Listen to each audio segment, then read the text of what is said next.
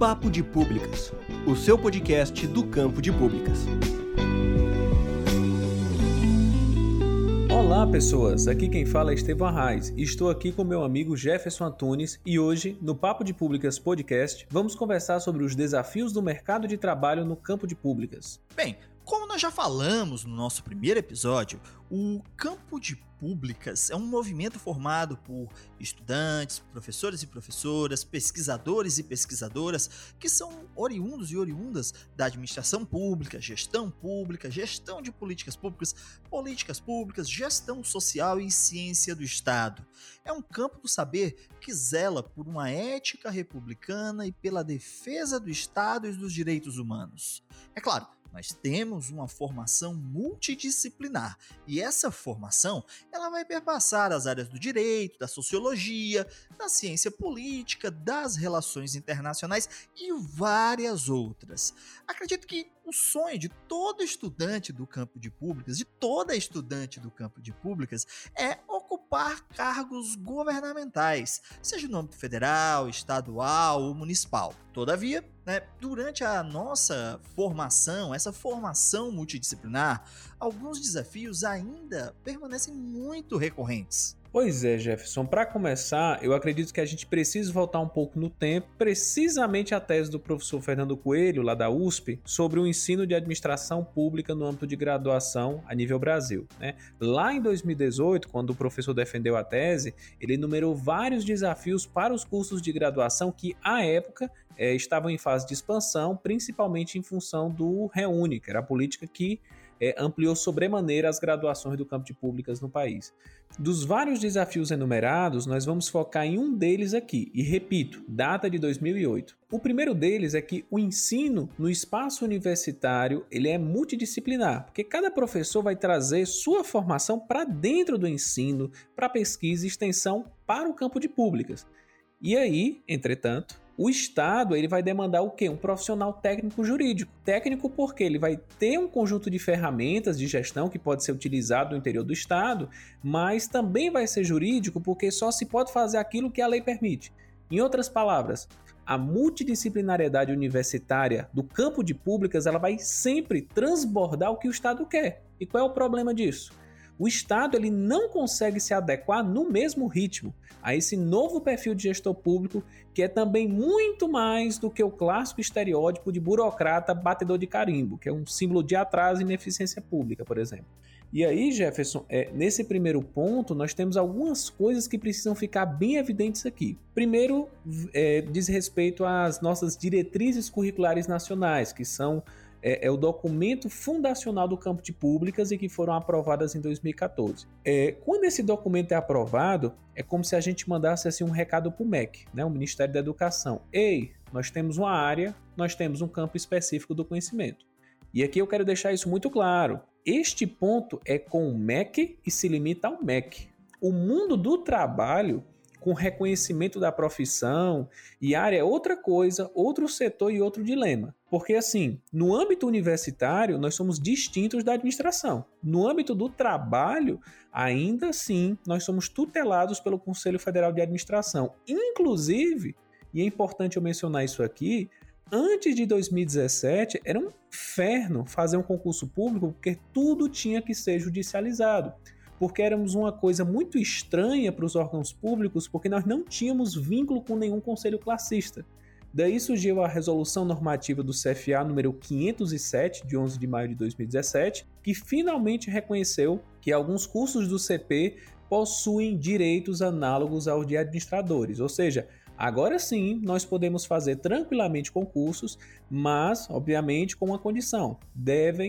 Eu realizo o concurso, ao final do concurso eu tenho que me cadastrar no Conselho Regional de Administração, para me assegurar o direito de assumir aquele cargo. Hoje, a gente pode fazer qualquer concurso no Brasil que vier sobre os cargos de administração, Entretanto, ainda há um problema em aberto por conta de um jogo de nomenclaturas. Os cursos de Ciência do Estado e Gestão Social, por exemplo, eles ainda não possuem a abrangência desses novos direitos.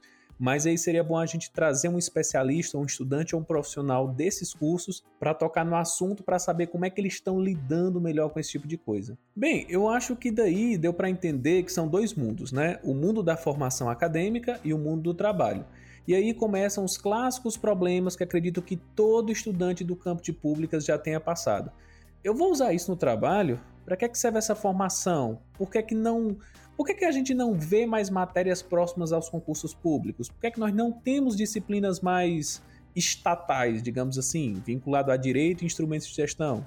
E a principal de todas, né? Onde é que nós vamos trabalhar se ainda muitas vezes não há concursos específicos para nós? Olha, Estevão, quanto às carreiras, né, as carreiras profissionais, tem um material do pessoal da USP, lá do Laboratório Governamental, que lançou um folder, né, que ele vai mostrar, esse folder, as várias carreiras que profissionais do campo de públicas podem seguir.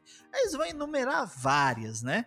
Por exemplo, carreira do ciclo de gestão no Poder Executivo, União, Estado, Município, consultoria no setor público, cargo técnico administrativo na administração indireta, mercados públicos, as empresas que desenvolvem serviços para o setor público, relações governamentais e institucionais, área de responsabilidade socioambiental nas empresas, carreira política, assessoria parlamentar, cargo de livre provimento de direção e assessoria no Poder Executivo também, uma opção, cargos de analista, técnico também no Poder Legislativo e Judiciário, empresas concessionárias de serviço público reguladas e parcerias público-privadas, organizações internacionais, carreira acadêmica.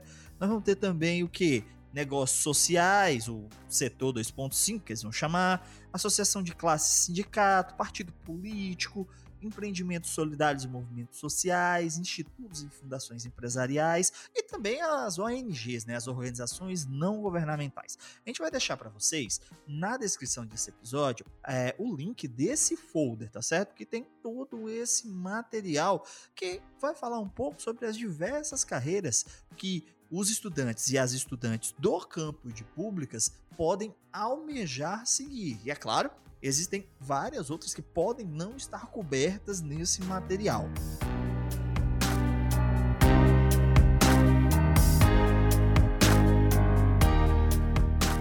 Papo de Públicas, o seu podcast do Campo de Públicas.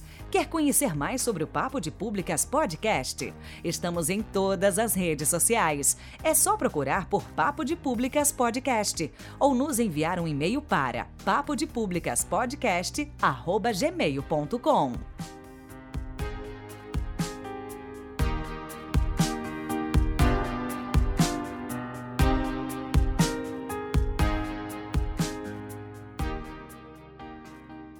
Eu estive à frente de uma organização do campo de públicas aqui no Ceará, que à época a gente chamava de ProPública Ceará, que era literalmente uma associação de 6 ou 8 estudantes de algumas faculdades aqui dos cursos do campo de públicas no estado. E a gente realizou ali em 2019 uma espécie de censo do campo de públicas Ceará, a qual a gente acabou chamando de primeiro mapeamento do campo de públicas Ceará.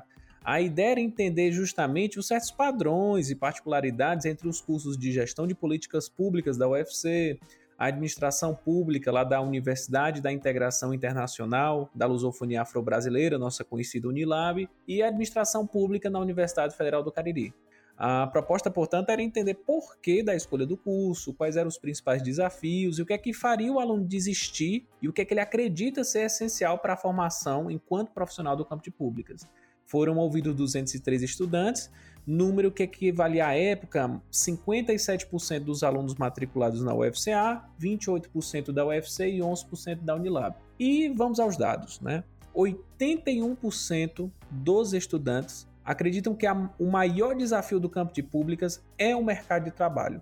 Quando questionado o que é que levou a cursar uma graduação no campo de públicas, 42% apontam o interesse pelas disciplinas na matriz curricular e 34% a possibilidade de atuar no setor público. E, de modo geral, 42% dos alunos estão satisfeitos com seus cursos. Porém, um dado realmente alarmante aqui.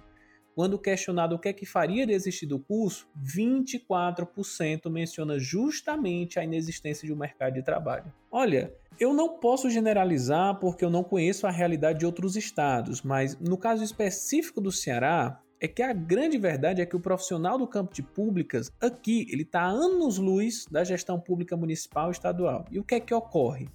há essa demanda, sim, permanente por esse profissional, que tem a capacidade de transformar dados em tomada de decisão, mas essas mesmas organizações não nos conhecem, ou sequer sabem da nossa existência.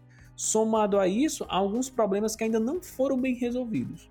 O primeiro deles é que, por exemplo, a visão do estudante do campo de públicas ainda é muito centrada na ideia de concurso, ou seja, eu preciso estudar, me preparar para o concurso e aí entro na máquina pública. E qual o problema dessa visão? O aluno do CP ele acaba indo para a academia buscar apenas um diploma, ao invés de tentar desenvolver competências e habilidades que realmente podem chamar a atenção de grupos de interesse ou personalidades chaves na gestão pública, criando assim uma rede de contatos interessada para começar a carreira. Talvez seja um pouco pesado o que eu vou dizer agora, mas, sendo muito franco, se graduar em um curso do campo de públicas, qualquer um faz. Mas se tornar um profissional do campo de públicas é outra história, porque é esse o profissional que o setor público e privado querem. Um profissional que essencialmente saiba criar ferramentas de análise, tomada de decisão e avaliação, atuando assim como assessor, conselheiro, que são potenciais que realmente marcam. E porque principalmente trazem o quê? Soluções. Estevão, com 10 anos de experiência no coro como professor de preparatório para concurso público,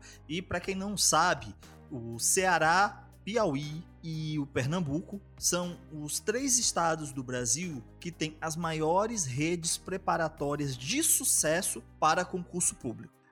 Essa visão, nós temos sim uma cultura de que para se aproximar do estado, nós temos que nos concursar. E essa é 90% da realidade. O que eu acho que o ponto que você está levantando, Estevão, é um pouco de exceção à regra, sabe? Se apresentar ao Estado como, olha, eu posso fazer isso, eu tenho isso, essas são as minhas habilidades, essas são as minhas competências. Porque o que é que acontece? Esse perfil de profissional técnico, porque o perfil de concurso é sempre o perfil de profissional técnico, né? Todo edital vai trazer isso. E aí o que acontece? Exige-se de uma formação superior, já que o pré-requisito muitas vezes é ter uma formação superior, uma formação técnica. Quanto ao papel da instituição pública, da universidade federal, universidade estadual, faculdade, seja o que for, né? O papel da instituição de ensino superior é a construção do conhecimento, não é a formação de profissionais. O papel da formação profissional é ligado ao ensino técnico, mas no Brasil nós temos uma cultura de que o ensino técnico é algo menor. Eu quero ter uma graduação, eu quero ter ensino superior. Mas a verdade é que a necessidade da empregabilidade está ligada direto ao ensino técnico. Tanto que os editais de concurso público são técnicos. Eu acho que o pessoal que é técnico de gestão não tem essa experiência, certo? Isso é um achismo. Eu espero que vocês digam aí nos comentários. Podem nos enviar um e-mail também. Será que o pessoal que faz os cursos de gestão não estão melhor preparados, melhor preparadas para os concursos públicos, uma vez que os editais acabam sendo mais técnicos? O pessoal quer, não é só a estabilidade, o pessoal quer uma oportunidade de trabalho. E aí, quando junta as duas coisas, nós valorizamos muito, principalmente aqui no Nordeste, nós valorizamos muito a estabilidade funcional. E por isso que nós temos essas grandes redes de sucesso que formam pessoas que estão almejando concursos públicos. E isso interfere diretamente em como o Estado se prepara para receber seu profissional, sua profissional. Porque, geralmente, os editais, né, eles são feitos em um trabalho conjunto entre a banca e a administração pública. Então, o que é que vem a acontecer? Além de o fato das necessidades técnicas, né, técnico-burocráticas, o que é que vem a acontecer? Geralmente, quem trabalha a maior parte do edital são as bancas. E as bancas não entendem o que é a administração pública. Se a gente pensa, não, o Estado ainda não conhece a administração pública, quem dirá as bancas de seleção, as bancas que fazem os editais, certo? Então, isso acaba sendo mais uma determinante sobre a forma de ingresso. E a forma como você fala, Estevão, que é realmente demonstrar a necessidade de profissionais, eu acho que nós ainda estamos muito longe disso. Porque se não nos conhecem, Se as pessoas que preparam os editais de concurso também não nos conhecem, mas a gente vê que o Estado necessita das habilidades e competências que são trabalhadas no campo de públicas, realmente existe essa necessidade de aproximação. No episódio anterior, quando nós falamos com o professor Valdemir Pires, justamente eu vejo aí uma oportunidade nas escolas de governo, de tornar o campo de públicas mais conhecido, fazer com que o Estado entenda que existem profissionais formados e formadas visando a carreira pública, não só a carreira que é concursada, mas, por exemplo, as carreiras de assessoria, certo? Então, existe aí uma miríade de elementos que nós podemos destacar quanto às necessidades do Estado, a questão dos múltiplos atores envolvidos no processo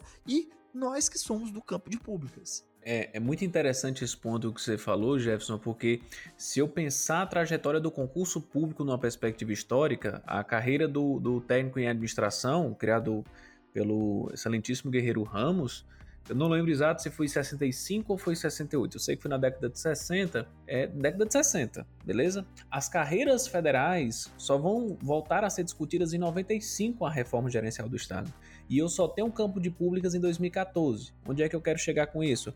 Ainda não há um ethos, o famoso ethos republicano, a ética republicana do seguinte ponto, eu vou realizar uma graduação na administração pública ou na gestão de políticas públicas porque eu quero servir a população enquanto um agente do Estado. Então, ainda infelizmente tem muito essa perspectiva de concurso, de que eu estou buscando uma estabilidade. Quando eu alcançar essa estabilidade, depois eu vou ver o que é que aquela atribuição faz, em vez da gente inverter o processo. Você escolher realmente uma pessoa que fez uma graduação, que porque ela carrega em si esse desejo republicano de atuar nessa área. Isso é um problema horrível, porque como você falou, ainda tem um agravante, você falou agora há pouco que assim... Quem faz os concursos são as bancas, e muitas vezes essas próprias organizações do Estado estão desatualizadas. Desde 2014, por exemplo, não há mais essa dupla nomenclatura de administração de empresa e administração pública, só a administração e a administração pública. E aí o que é que acaba acontecendo quando há esse problema? Você tem editais, processos seletivos que estão completamente enferrujados no tempo. Eu digo recentemente, nós encontramos um concurso em um dos municípios, algo como gestor de políticas públicas. Cara, o edital previa o reconhecimento para o assistente social. Nada contra o pessoal da assistência, mas assim, nem havia previsão legal de um outro tipo de perfil, não era nem a aproximação da administração. Então, há cargos que seriam chaves na gestão, mas nem prevêem a real escolaridade de um profissional que se adequaria a isso e nem se atualiza quanto às nomenclaturas. Isso gera muitas complicações, muitas complicações. Porque, como você falou, surge esse desafio. Você tem hoje, em 2014, um véu chamado campo de públicas, que quer dizer o seguinte, tem uma máxima que eu não lembro de quem disse essa frase, eu sei que a ProPública Brasil usa esse termo, que é bons governos começam com bons gestores. Eu preciso ter um gestor de políticas públicas que tenha uma diretriz republicana, que tenha uma formação técnica, que compreenda a complexidade da realidade que o circunda, para atuar. Eu não posso esperar que uma pessoa faça um concurso para depois ela desenvolver essas competências, para depois ela passar por esse processo de, como é que eu posso dizer, imersão. Esse processo de imersão no campo de públicas, né? Quanto tempo vai demorar para esse cara se alinhar a essa diretriz? E quanto tempo a gestão pública vai poder aguardar ou não pode aguardar? Olha, Estevão, eu vou voltar no ponto, né, dessa questão do concurso. Por que é que o pessoal quer estabilidade? Nós somos um país que 75% das pessoas vive com um salário mínimo ou menos. O brasileiro, a brasileira não vive, ela sobrevive. Eu sempre digo isso, né? E agora, né, não só em tempos de pandemia, mas também em tempos de um desastre econômico, né, que deveria ser o nome do ministério, ser Ministério do Desastre Econômico, né?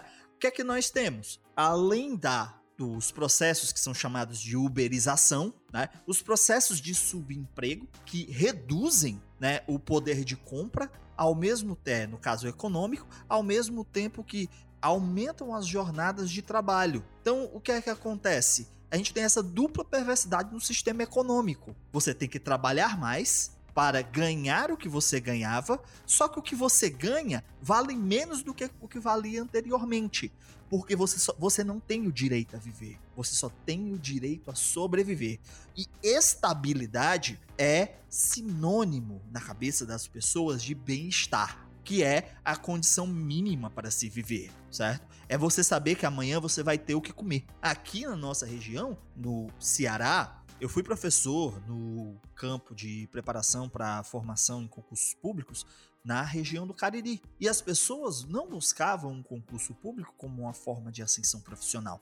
Elas não buscavam um concurso público como forma de, digamos assim, servir o Estado, servir a população. Não. Elas estavam buscando eminentemente por uma questão de bem-estar. Porque essa necessidade de alguma segurança é historicamente a necessidade da população brasileira. É uma busca por viver, não é uma busca por alguma comodidade, não é uma busca pelo Estado, certo? É uma busca só por sobreviver. As pessoas necessitam passar desse ponto, sair do campo da sobrevivência e entrar em algum campo de bem-estar que lhes propicie viver, ter novas experiências. E aí, nesse sentido, realmente, um concurso público pode, não é sempre que isso acontece, não são todas as áreas, não são todos os concursos, podem trazer essa estabilidade social que possibilite as pessoas viver. Então, eu acho que uma coisa está diretamente ligada à outra. É a forma econômica do Brasil, né, onde a maior parte da população sobrevive, e a gente tem 5% ali que realmente tem uma boa condição, grande bem-estar, e dentro desses 5% existe pessoas que acumulam, certo? Acumulam um capital extraordinário num país que quase não sobretaxa.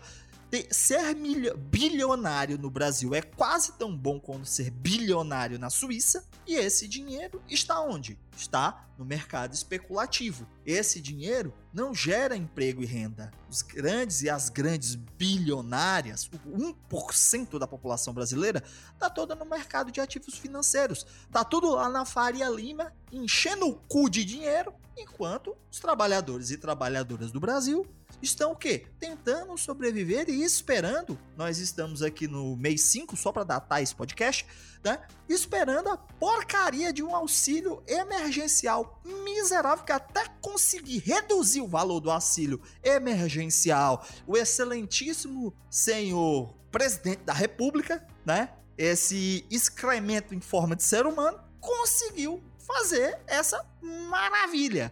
Afinal, como diz Paulo Guedes, o brasileiro quer viver muito. Só falta dizer que o brasileiro tem que morrer. Mas enfim, né? Vamos tocar na internacional agora.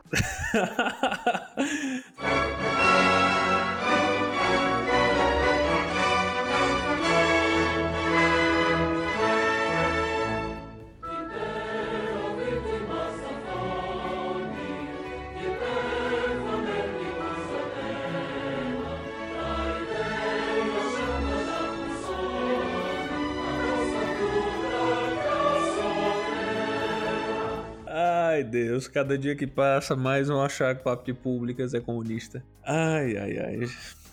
Enfim, vamos lá, depois desse ponto, depois da internacional tocada, vamos ao nosso segundo ponto, Estevão. Então, pois bem, Jefferson, além desse primeiro ponto que diz respeito à visão, à percepção do concurso público, o segundo problema é a cultura demasiadamente acadêmica, onde eu vejo vários estudantes desenvolverem excelentes trabalhos de conclusão de curso, nossos famosos TCCs, artigos ou coisas dessa natureza, só que eles não conseguem dar qualquer tipo de encaminhamento para a sociedade civil ou para o próprio setor público. Ou seja, o estudante ele comemora porque ele publicou numa revista científica de um qualis alto, com uma rica descrição do problema, mas não tem a sensibilidade de compartilhar o documento de modo mais acessível, em espaços que realmente vão gerar reverberação, como numa rádio, uma plenária de uma câmara, até mesmo nesse podcast, dando assim a luz ao problema e, consequentemente, visibilidade tanto para o estudante, o pesquisador, o futuro profissional do campo de públicas. Nesse sentido, pensar um ateliê ou um laboratório de projetos conduzidos pelos alunos e onde os professores atuam como conselheiros ou assessores, auxiliando em processo de metodologia, análise e leituras, é uma boa para o desenvolvimento dessas habilidades.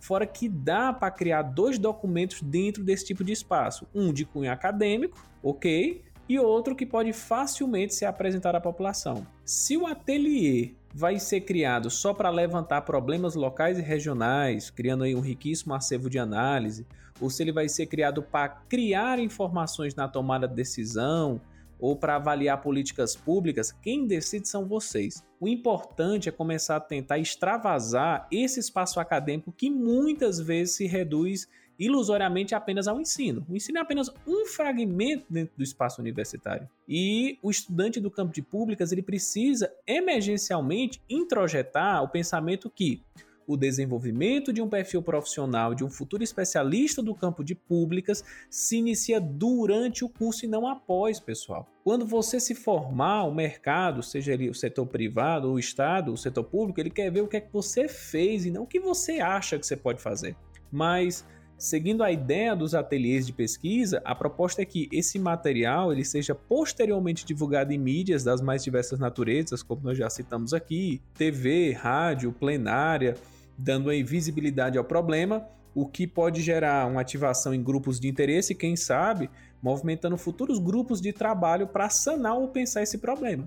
Inevitavelmente, este processo dá visibilidade a você. Lembrem-se, não, vai isso muito bregues aqui o que eu vou dizer, mas não existe vitória se o estádio está vazio. Sem esse processo de publicização, como é que vão saber de sua existência? Ou de suas propostas para sanar esse problema, ou a habilidade que você possui? Não vão saber. Tem uma frase, Jefferson, que eu falo a exaustão, que é a seguinte: os desafios do campo de públicas, eles são imensos, mas as possibilidades deles são maiores ainda. E é isso que eu quero que vocês entendam. O mercado, ele existe, mas ele não sabe da existência de vocês. Resta esses estudantes e profissionais, entre aspas, abrirem esse mercado, né? Fecha aspas. Demonstrando aí o potencial que este profissional pode fazer em organizações públicas e privadas. E daqui, mando uma dica final. Todas as organizações, públicas e privadas, todas, carecem de uma cultura organizacional que enxergue nos seus próprios dados do dia a dia um compilado de informações que podem auxiliar no processo de melhoria, redução de custos e, consequentemente, na tomada de decisão. Dado este ponto de partida, resta agora literalmente arregaçar as mangas e tentar barganhar no melhor sentido da palavra. Só não esperem, pelo amor de Deus, que concursos caiam do céu. Até porque até essa questão de concurso público tem que ser também uma pauta desenvolvida nesses ateliês, como o advocacy, mostrando como a gestão pública municipal, estadual e federal podem ganhar com esse novo perfil. Enfim, uma coisa é certa, trabalho não falta, falta só dar esse ponto de partida.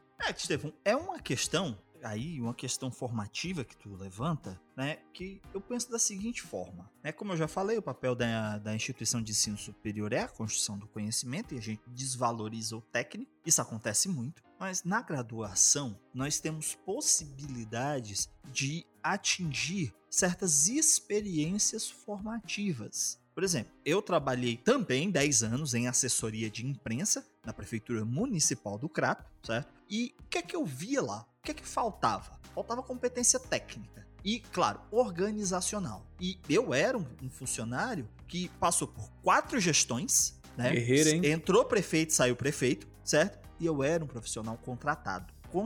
Eu nunca fui, certo, concursado. E aí o que é que acontece? Eu tive uma primeira oportunidade, né? O pessoal que trabalhava com assessoria de imprensa me consultava muito sobre coisas de TI. Ah, nós queremos fazer, na época, a rede social, né? Senta que lá vem a história do Orkut.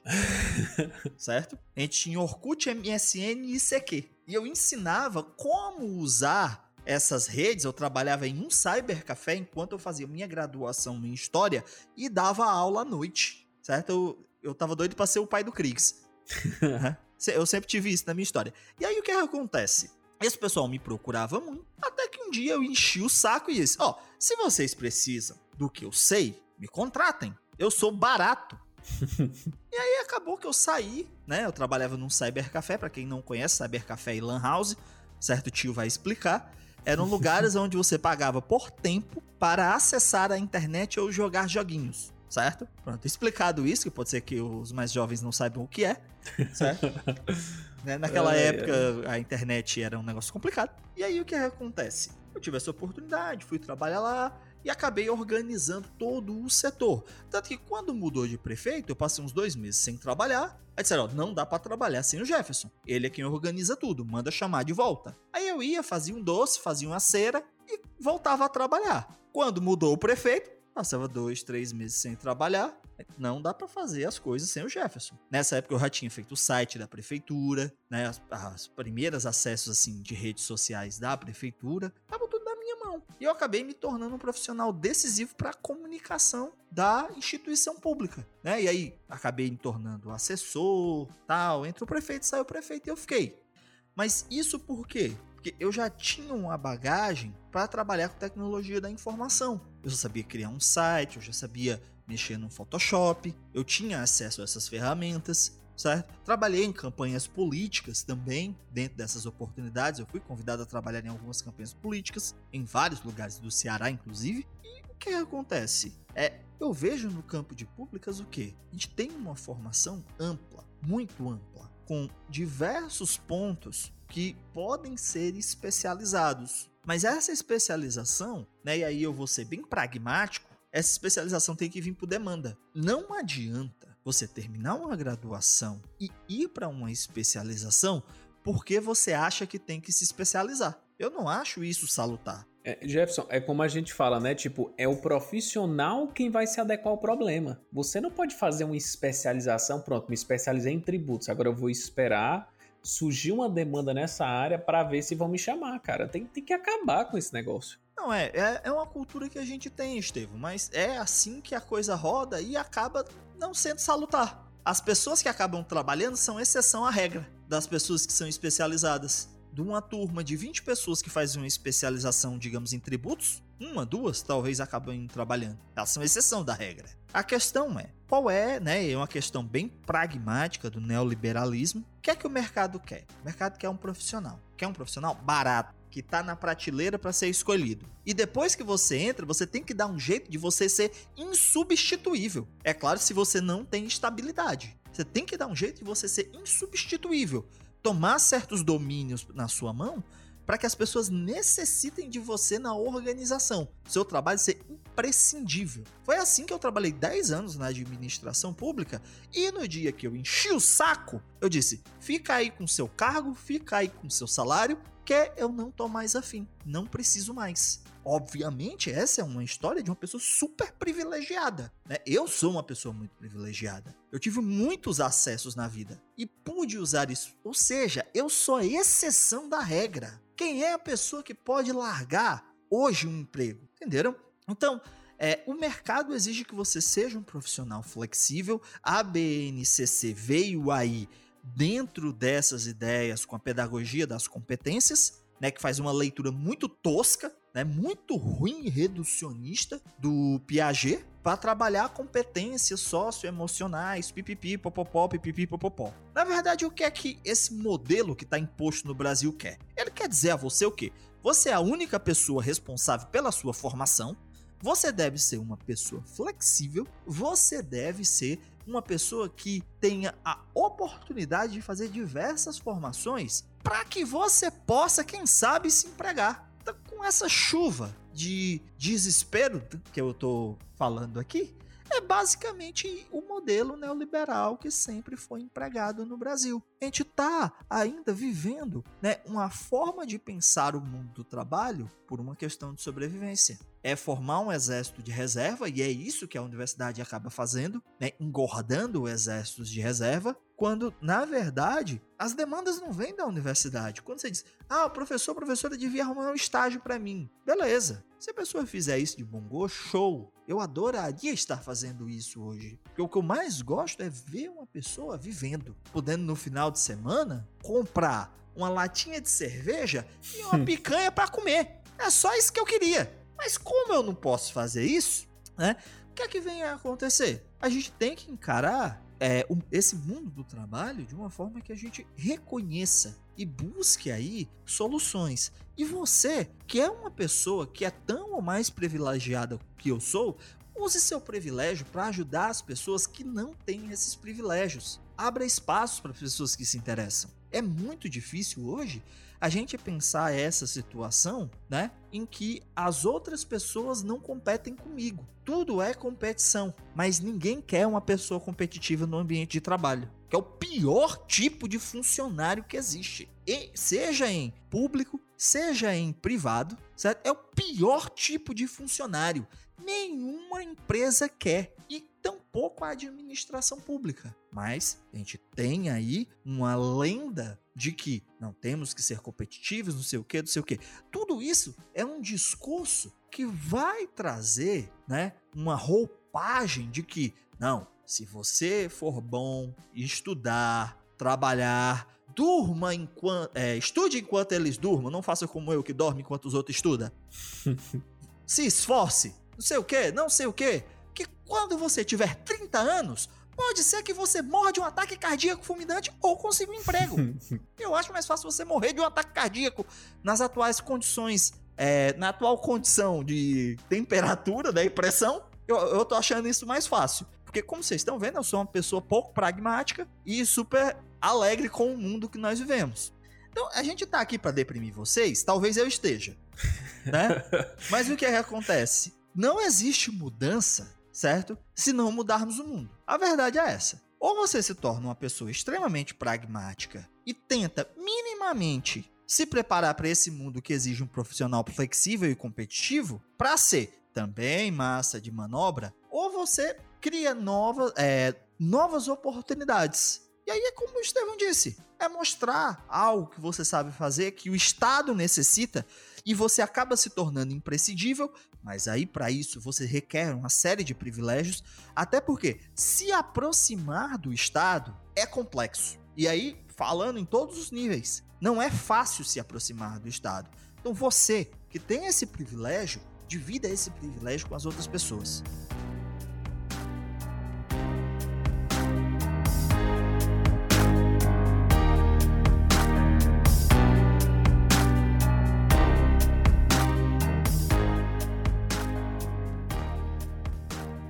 Papo de Públicas, o seu podcast do Campo de Públicas. Quer conhecer mais sobre o Papo de Públicas Podcast?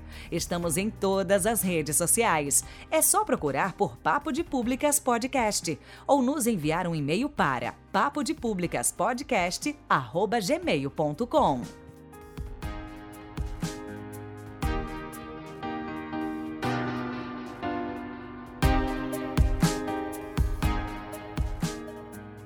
Então é isso, pessoal, entre puxões de orelhas, possíveis sinais de tristeza e talvez entrada na terapia de alguns, eu quero lembrar que aqui é apenas um ponto inicial de discussão e de reflexão. E quero lembrá-los que estamos em todas as redes sociais, é só procurar por Papo de Públicas Podcast ou nos enviar um e-mail para papodepublicaspodcast@gmail.com. Se você quiser me encontrar nas redes sociais, só buscar lá no Instagram, @Estevão Reis, ou no Facebook, Estevão Reis. E Jefferson, como é que a galera faz pra te encontrar, cara? Vocês podem ligar pra minha psicóloga, certo? Ou então me procura lá no Facebook, por @JeffersonCalderache, no Instagram e no Twitter, por @Calderache.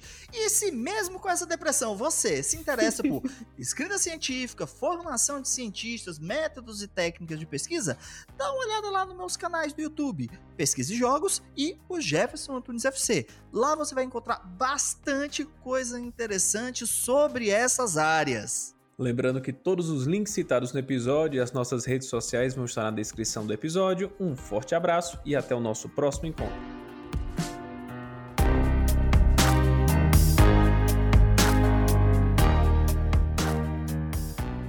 O episódio de hoje tem produção e pauta Estevão Arraes, edição, publicação e ilustração de capa Jefferson Antunes, revisão Estevão Arraes.